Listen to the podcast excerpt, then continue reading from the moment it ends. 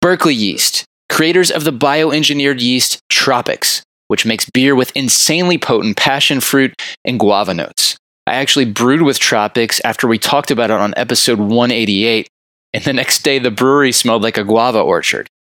Now, Berkeley Yeast just released Thiol Boost, which is liquid thiol precursor that will take it to another level. Mention this podcast to get 15% off your next order.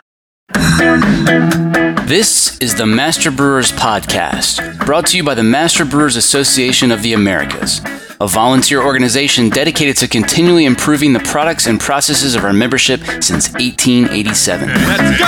go, go,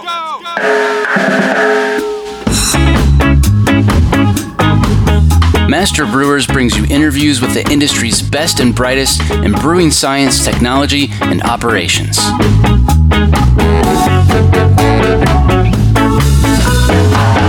Calm down, I'm moving too fast. This episode was made possible by the following sponsors. Discover more ways to enhance flavor and maximize beer yields with Salvo. Now available in varieties like Sultana, Trident, Lotus, Calypso, Cascade, and many more. Discover how Salvo can help boost your brew at hopsteiner.com. Sponsored by Fermentis. Whether you want a crisp, sweet, or fruity cider, discover the Saf Cider range. Every Saf Cider strain is certified E2U, so you can choose to pitch directly into the wort or proceed to rehydration. It makes no difference, it's up to you. We guarantee the same results. For the latest on their exciting new product releases and to learn how Fermentis can improve the quality of your fermentation, visit fermentis.com. Additional support provided by Every beer has a story, and that's why for over 95 years, Gusmer Enterprises has offered a full line of solutions, including equipment, analytical instrumentation, and processing aids, all brought to you from leading suppliers and backed by strong technical support. For the solution to your story, go to gusmerbeer.com.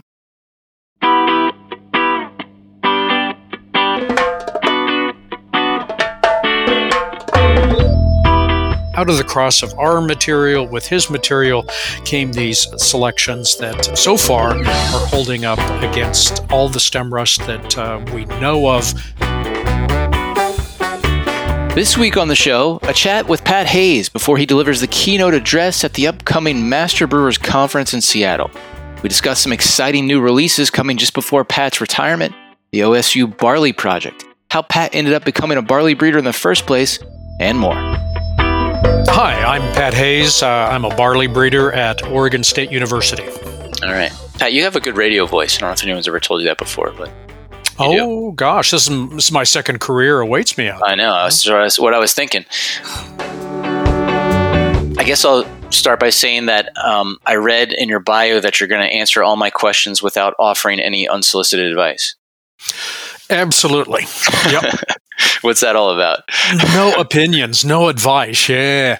So the uh, that's kind of my retirement tagline. So I'm planning to retire uh, 31st of uh, December this year, and then uh, I'll be around uh, half time for six months uh, to ease the transition for the program. But you know, I just I don't want to be one of those guys that is just sort of getting in the way. You know, so I'm happy to facilitate transfers, but new people have new ideas and new directions so we we need to let them go. So that's my new mantra. All right, good for you. Sounds very mature. Pat, when did you first become interested in barley? Ah, well, uh, you know, um, I became interested in barley when it was uh, a paying job offer. And uh, so I'd done my PhD at University of Minnesota, and I had worked on wild rice. And then I'm looking for uh, jobs, and uh, there are a couple of options out there. And uh, my wife and I had dearly loved our time in Minnesota, but we kind of wanted to get out of the Midwest. And uh, this opportunity opens up at uh, at Oregon State, and I'd done my master's here. And so I thought, well, shoot, let's move back to Oregon.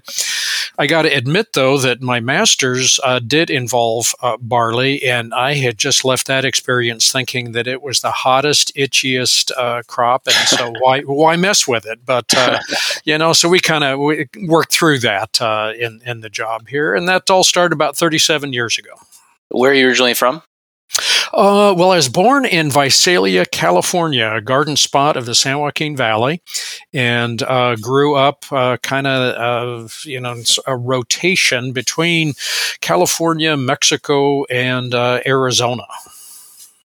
And why is that?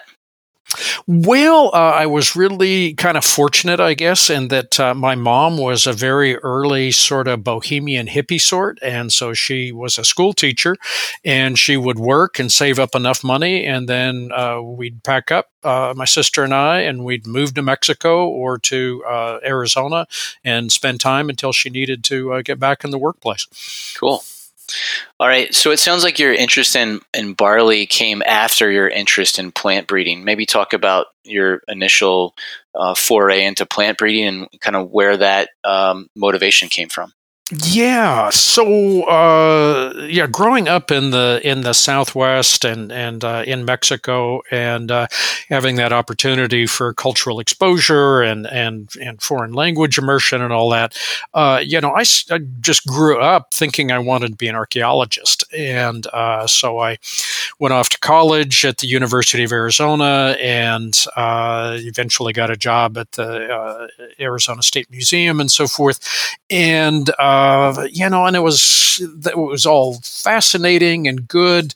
Uh, but I, I, I, just took a year off. Second year of college, it was you know I got to go do something else, and so I, I go back to Mexico, and I'm just kind of kicking around in in Oaxaca, Mexico, not being particularly useful, and I go visit uh, this cousin of mine who was working at uh, the International Maize and Wheat Improvement Center, and uh, this cousin Paul says, Pat, you know, you're just you, you're not getting anywhere. Why don't you just uh, come here to CIMMYT and do our uh, our training course and uh, and see what you think about agriculture? So I was like, well, well, why not? And uh, Norman Borlaug had just received the Nobel Prize, and so there I am, you know, in a in a training program, and Norman is out there with us, and uh, it was extremely motivational.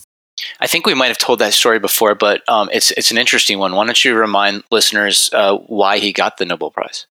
So it was a Nobel Prize in agriculture and, uh, and a first there, and so uh, he was the uh, the man behind the Green Revolution, and so that was uh, this uh, kind of philosophy of uh, breeding varieties that would be extremely productive and would have um, you know require a commensurate set of inputs in order to achieve that productivity.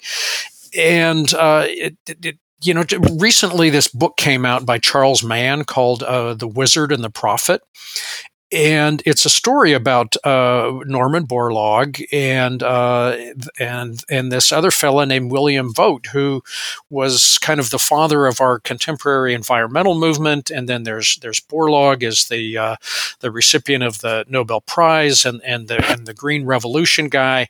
And and I'm sort of in the middle because I kind of grew up with this environmental social ethic, and then at the same time uh, this embrace of plant breeding and technology technology as as a way to uh, to keep us moving forward. Pat, how does one become a barley breeder? And does the world need more of them? Oh God, yes. You know, so uh, we need certainly need more plant breeders. Uh, yes, we need more barley breeders. The employment picture is uh, not necessarily uh, assured, but uh, eventually there will be some some very you know critical needs in barley breeding and certainly in plant breeding in general. And so, plant breeding as a as a specialty is one that involves both study and experience and uh, you know, when I was doing my PhD, you you focused on genetics and quantitative genetics, and then you kind of picked up some other area of specialization like plant pathology or plant nutrition. Uh, today, plant breeders are likely to uh, also have expertise in some area of uh, contemporary genetics and molecular biology to, to complement their plant training.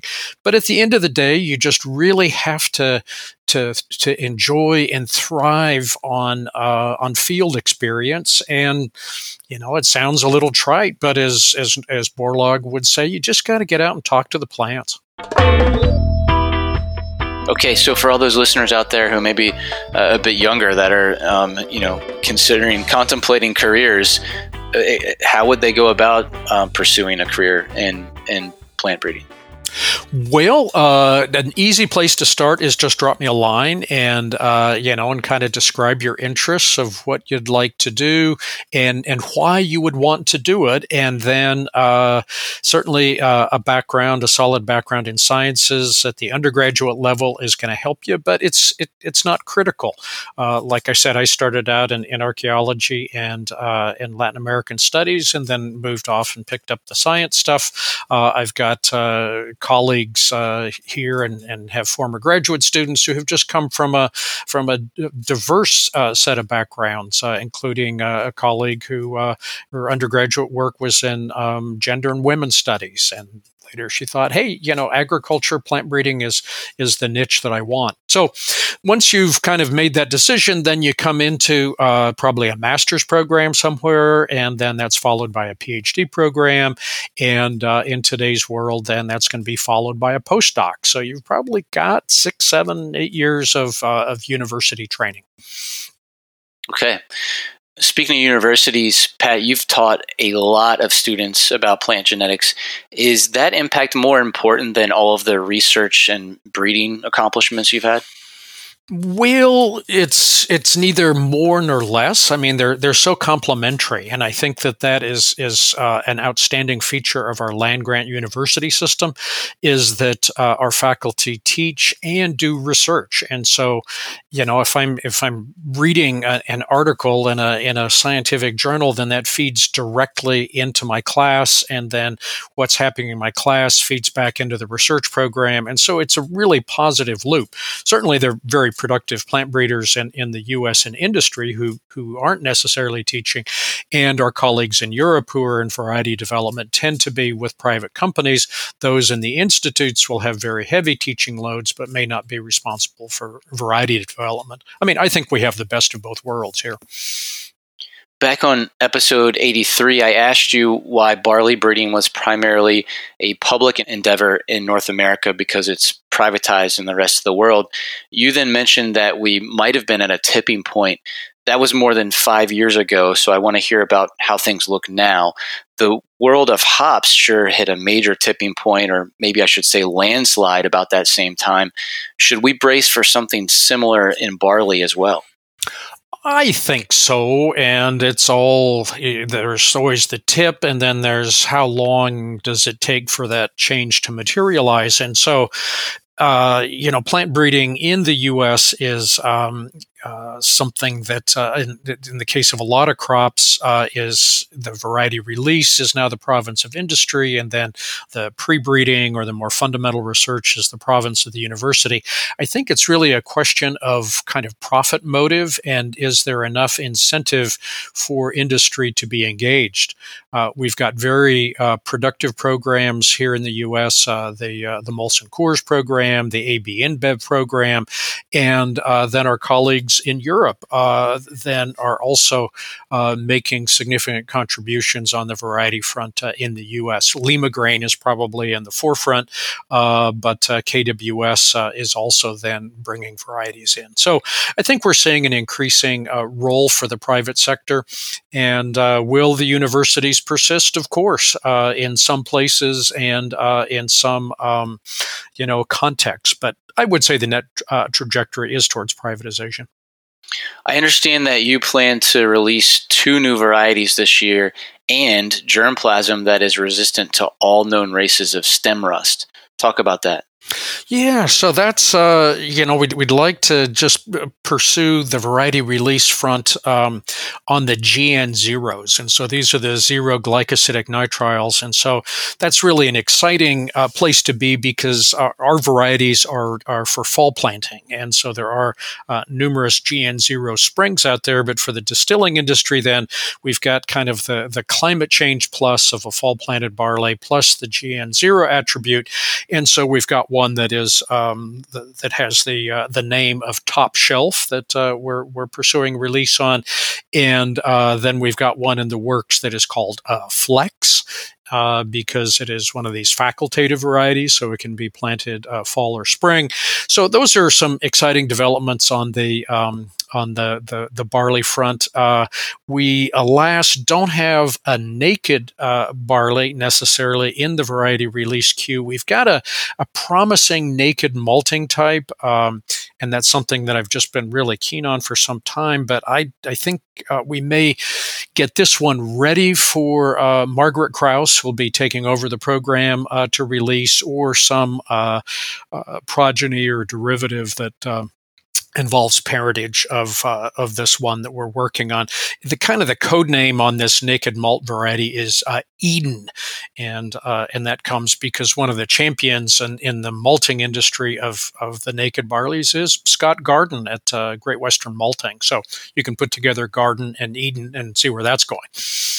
Uh, the uh, germplasm or that are resistant to stem rust um, are kind of a, a just a really neat thing, and I think a hallmark of of the collaborative spirit of our program, and and we call these the Woodies, and they uh, there's two of them, and and they're called the Woodies because uh, a, um, a, a now deceased uh, colleague at the University of California Davis was Lynn Woody Gallagher. And uh, Lynn was just an absolute eccentric and kind of a curmudgeon, but oh, did he have an eye for barley and disease resistance? And we've been working on the stem rust for some time. And then Lynn had developed these selections that were also resistant to stem rust. And out of the cross of our material with his material came these uh, spring uh, uh, selections that uh, so far are holding up uh, against uh, all the stem rust that uh, we know of uh, in Africa that's in the UG99 lineage. And then our I was going to ask if that includes yeah. the dreaded UG99. Yeah. The dreaded UG99. And so fingers crossed that holds up there. And then our colleague Bob Brueggeman at Washington State University, formerly of uh, North Dakota State University, is, is kind of the, the leading molecular guy for stem rust resistance. And no sooner does he show up at uh, in, in Pullman in Washington than these like super virulent virulent races of stem rust uh, appear in Washington state, and and knock on wood, these woodies, uh, particularly one of them, are are holding up very well against that uh, that new virulence there but Neil Young said it, you know, rust never sleeps. So you, so you can't uh, rest on your laurels. But uh, with these uh, uh germplasms out there, then um, a germplasm is, is, is simply uh, a kind of an unfinished variety that you just want to get out into the hands of your colleagues without any restriction as quickly as possible so people can make use of it.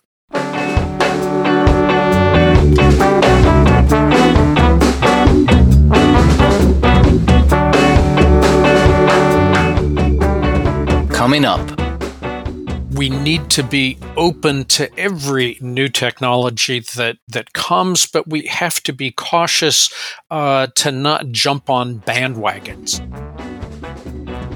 I'm John Bryce, and you're listening to the Master Brewers Podcast from the Master Brewers Association of the Americas.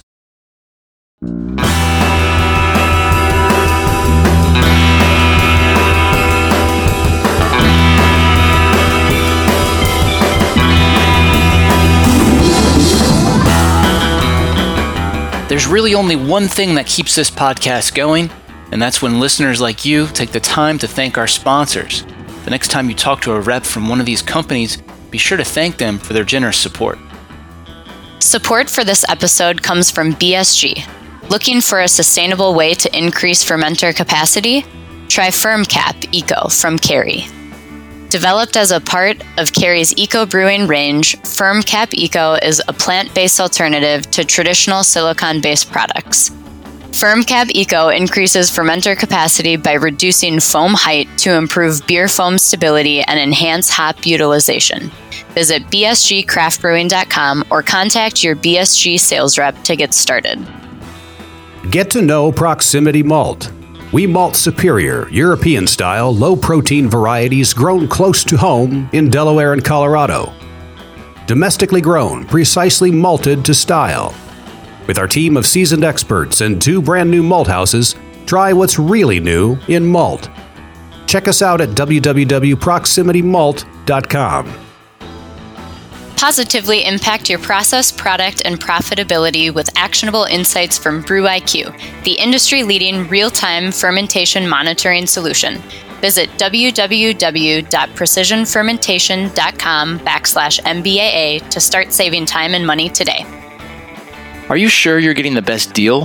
Visit the Lupulin Exchange, where you can find every hop variety, every brand, and every vendor. Compare prices, reviews, shipping speeds, reliability, and more on over a million pounds shipping direct from every hop merchant and grower in the U.S. The Lupulin Exchange. One stop, all the hops.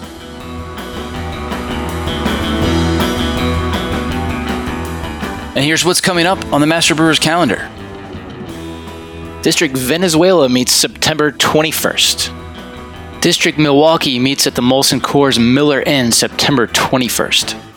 The District St. Louis September Shop Talk is on the 28th at Well Spent Brewing. The world famous Master Brewers Brewing and Malting Science course begins September 29th. District Ontario's Iron Brewer Competition is September 29th in Toronto. District St. Paul, Minneapolis is having a happy hour October 4th at Indeed Brewing Company. All proceeds benefit the district's scholarship fund. The 2023 Master Brewers Conference will be October 6th through the 8th in Seattle, Washington. District New England meets October 6th in Lyman. District St. Louis's annual fall meeting is October 12th. District Michigan's fall meeting will be at Founders Brewing in Grand Rapids, October 19th. District Rocky Mountain meets at Ska Brewing in Durango, October 21st. District Southern California meets November 4th at Tarantula Hill Brewing. District Great Plains, District St. Louis, and the Missouri Craft Brewers Guild are holding a joint meeting November 10th and 11th in Springfield. District Southeast meets November 10th and 11th in Jacksonville, Florida. It's time to save the date for the 2024 World Brewing Congress, August 17th through the 20th in Minneapolis. Check out the full calendar of events at mbaa.com for more details or to find a district meeting near you. Haven't joined Master Brewers? Now's the time. Just for listening to the Master Brewers podcast, become a member for $123 for the year. Head over to mbaa.com and use code BEER2023 when you join.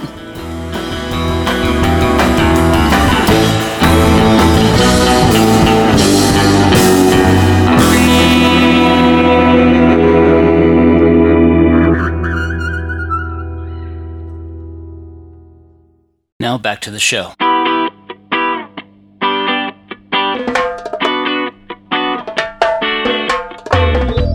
Going back to those those two new varieties that you mentioned, based on what you're talking about in terms of the the flexibility and whatnot, is it safe to assume uh, they can could be grown in uh, all over the country, or is are they were they uh, bred specifically for uh, a certain region, or how does that work? Well, you know, we're based in, in the, the lovely Willamette Valley, and this is where we do uh, our initial testing and selection. So things that we develop are, are clearly going to be adapted here, but we realize that this is, is, is not the epicenter of, uh, of malting barley production. And so we try to quickly uh, get our selections out uh, for testing in target environments. And so uh, one for us is, is certainly uh, South Idaho, and that's where Great Western Malting and AB InBev do a fair bit of their contracting. But we like to cast a, a much wider net uh, than that as well, and so uh, we test across the country in a in a uh, experiment that is uh, coordinated by Kevin Smith at University of Minnesota called the Winter Malting Barley Trial, and uh, and then these selections have also been uh, picked up by the folks at Proximity Malt who have been testing them at University of Delaware, and the Flex was picked up by Origin Malt, and they've been testing it in Ohio and then uh, in Kentucky. So, yeah, I mean, you want to get these these things out and as widely uh, assessed as as possible always recognizing that that the chances that something that a breeder in in location X develops is not going to be as well adapted to something in location Y as to what the local breeder has. So maybe, uh, you know, in Kentucky, uh, if there's production there, these things may have a fit, but the hope is going to be that, that breeders in that region can use them as, as parental stock and then come up with varieties that are even better adapted to those regions. Sounds good. Tell us about the OSU Barley Project. Oh, well, yeah, the OSU Barley Project is uh, just a continually evolving cast of characters, uh, if you will. And uh, the current staff are just an outstanding bunch. And, and over the years, we've just been so fortunate to have just great people, great students come through. And so it's very much a, a collaborative, uh, uh, you know, enterprise. And uh, the, the real stalwarts of the program right now are um, Scott Fisk, who runs our field and malt program, Laura Helgerson, who runs the greenhouse program and then pitches in in the field uh, springs and summers. And then um, she also collaborates with the doubled haploid program, which is currently uh, managed by Tanya Filichkin, who will be uh, retiring uh, probably about the same time that uh, that I do.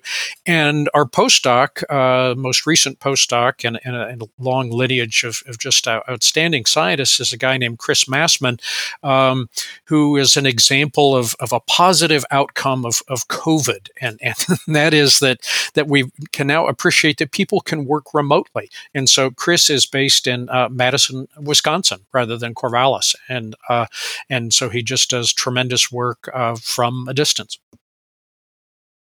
What are the most exciting areas of barley research at OSU right now? Well, the GN Zero has been an exciting one. Uh, the the one that has just been so, um, I guess I'd say, kind of just fun because of its exploratory nature has been this uh, quest for flavor. That is, what are the contributions of a barley variety via its malt to to beer flavor? All right, tell us about some more.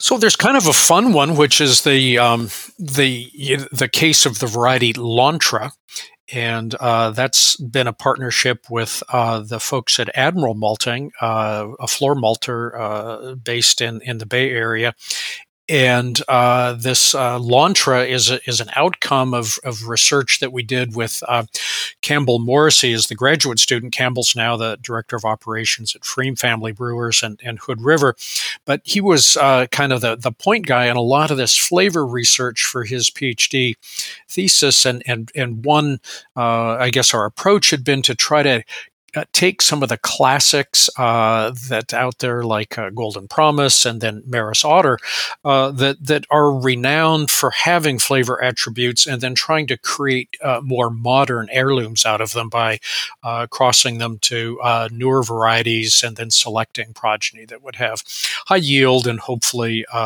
better disease resistance, winter hardiness, and as well as preserving that flavor. So out of this comes Lontra and the the name Lontra is uh, comes from the fact that that's the the genus of the New World otter, and uh, the genus of the Old World otter is uh, Lutra. And so, if Maris otter is the Old World otter, then uh, then uh, we have now the the New World otter of Lontra. And so, you know, just imagine the QR code that may show up ultimately on a beer uh, going into this whole otter taxonomy thing. I like it. Um, Pat, are you as excited about Hulless barley as Keith Armstrong was on episode 278? Uh, yeah, I think so, but maybe tempered a little bit with just kind of the, the school of hard knocks that, uh, you know, that I, I guess when, when we first really, you know, I, people have been working on, let me, let me preface this, people have been working on naked barleys a long, long time, a long time. And certainly before I got in the game and, bef- and, and I looked at it and said, oh, geez, you know, simply inherited trade, single gene, uh, you know, potential malt extracts through the roof, uh, and they're GN zeros just by default uh, because you, you lose the Acrospire. And it was like, well, what's not to like? Plus all of the marketing opportunities and and I think what's what is is fascinating and and and exciting and and it was because it's a challenge and there's all of this sort of other collateral stuff in naked barleys that, that I just never imagined. For example, uh, how well do they thresh? And so there's like a gradation within nakeds of how well they actually shed the hull on the one hand. And then there's a whole gradation within the nakeds of how well they can hang under their embryos during the threshing process. And so, you know, you may have a selection that just looks outstanding in a particular environment or test or something, and then it just completely falls apart the next year and, and has beta glucans that are th- absolutely through the roof. And you realize that, oh my God, it just it lost its embryos during the threshing process in that environment. And so some significant portion portion of the grain is just dead. So it won't malt. So we're trying to work our way through all of those challenges, but I, I, do think that the naked barley in the long run still has this tremendous potential, potential, potential. It must feel like the world of genetics has advanced exponentially during your career. Is there anything you'd like to say about new genetic tools or the role of new techno- or the role new technologies are likely to play in barley? Yeah, so I guess um, I would say we need to be open to every new technology that that comes, but we have to be cautious uh, to not jump on bandwagons, as a colleague Rex Bernardo at University of Minnesota has called them, where you know there's a tendency in, in science, as in fashion, to just jump on the latest one, and and one of the ones that uh, the technologies that that uh, you know is certainly captured so much attention through its potential is gene editing. Uh, you know, the current application of that is is CRISPR, where then you're able to modify a, a single gene uh, and then uh, potentially, uh, you know, take, uh, for example, a covered barley, turn it into a naked barley with a simple edit, whereas the same, uh, you know, project might have uh, taken you decades through a conventional crossing and selection program. There's a cautionary bit to that, I think, in that there are very few uh, very simple solutions to complex problems. And so we did a collaborative CRISPR project uh, with uh, naked, uh, for naked barley, in fact. And so we took uh, the golden promise and, and, I was already eyeing my retirement at this point, thinking that if we made a naked promise, then maybe that uh, spirits made from that naked grain might have some interesting uh, flavor properties over time. So I was envisioning getting these casks of spirits, you know, every five years from someone made from the naked versus the uh, covered uh, golden promise. Well, it, it, when we first put these things in the field, it was like, wow, there's something a little wrong with them and and sure enough, they um, they had this kind of off color, and there was just like all of this collateral damage that had occurred in the genome as a consequence of targeting that that single gene that's responsible for nude. And so, for me, it was a cautionary table of, of don't be don't have such confidence that you're going to be able to immediately just make a clean surgical slice in something, and uh, and that you're going to immediately get your target outcome. Uh, you may get there, and and it can certainly be a powerful tool for uh, validating uh, other discoveries and for uncovering uh, other complexities. The other piece of it that we've always got to consider is what's the cost of the intellectual property attached to that. So, if we develop a variety uh, via uh, these technologies, will the price of that seed still be affordable uh, for a crop like barley, where um, the margins are, are pretty narrow as they are. You've already mentioned retirement a few times, so I think you mean it. And your LinkedIn bio says that you plan to stay connected to, quote, tasty challenges in plant science and plant products via HO Associates. Talk about what lies ahead. Yeah, so there's, uh, you know, I'd like to certainly stay plugged into um, barley and plant breeding and the malting and brewing industries and so forth, uh, with uh, the, the the caveat that uh, I'm certainly not going to be involved uh, with any barleys coming out of the Oregon State University system, except to uh, answer questions, but otherwise not. not not intrude on on, on that scene. And so, yeah, there's some just much bigger questions out there which are exciting that would be really cool to be a part of. And so, uh, hence the uh, consulting, and the HO is is like as in the null hypothesis, uh, and so that uh, we just assume that uh, everything's the same until proven otherwise, and so I think we just need to approach uh, challenges with that sort of sense of, of, skepticism. In addition to that, I've got uh, you know some granddaughters I'd like to spend more time with. there's a lot of roads out there that my bicycle hasn't been on yet, and then there's just a whole world of art that I've just been kind of piddling around the edges of that I'd like to, to get a lot better at. Sounds good. You'll be the keynote speaker during the upcoming Master Brewers Conference in Seattle next month. What do you plan to talk about there? What's your message to the brewing community? You know, I've I've been thinking about that a lot, and finally have uh, a slide set now uh, on the template with mostly just the the kind of the, the key pieces, and then I'm starting to populate that with some tasty images of barley and what have you. But the the the title of it at this point is barley's beers and and baselines, and uh, there's the the baseline thing is is kind of a uh, that there's a couple of meanings there is that you have the bass line as in like music uh, where barley is the base of beer. And so uh, it's to kind of riff on that idea a little bit. And then there's also uh, just a, a baseline that fits into the, uh, the, the theme of the conference, which is community. And so I'd like to, to really explore the community that we have in this industry that involves um, uh, plant breeders, uh, maltsters, brewers, and, and farmers. And uh, and so the talk is sort of structured around that community, the kinds of communication channels that exist, and those that could be enhanced, so that we can just deal with this uh, the just this this uh, challenge of climate change, which is out there um, uh, just uh, uh, waiting for us and already making itself felt.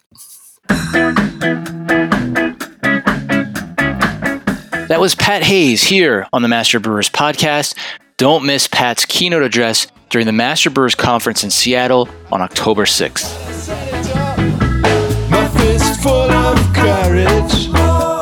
Are you enjoying the Master Brewers podcast? Let me tell you about a simple way you can help us keep making more. Take a minute to thank our sponsors. There's no way we could produce this show without generous support from sponsors like Hopsteiner, Proximity Malt, BSG, Gusmer, and Precision Fermentation. So please, let them know you heard their message on the Master Brewers podcast and that you appreciate their support.